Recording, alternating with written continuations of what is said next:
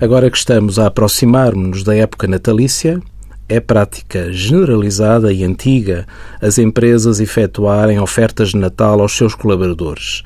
Ofertas em espécie, como sejam cartões oferta, objetos, brinquedos para os filhos dos empregados, entre outras.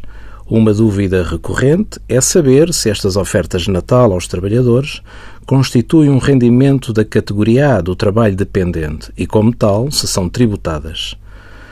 As ofertas de Natal são uma prática de uso comum que, pela sua substância, não se qualifica como um rendimento em espécie tributado na esfera da categoria A. Contudo, para que não se qualifique como rendimento em espécie, as ofertas de Natal devem ser atribuídas dentro do uso comum e com um caráter de razoabilidade quanto aos montantes envolvidos. Envie as suas dúvidas para conselhofiscal.tsf.occ.pt.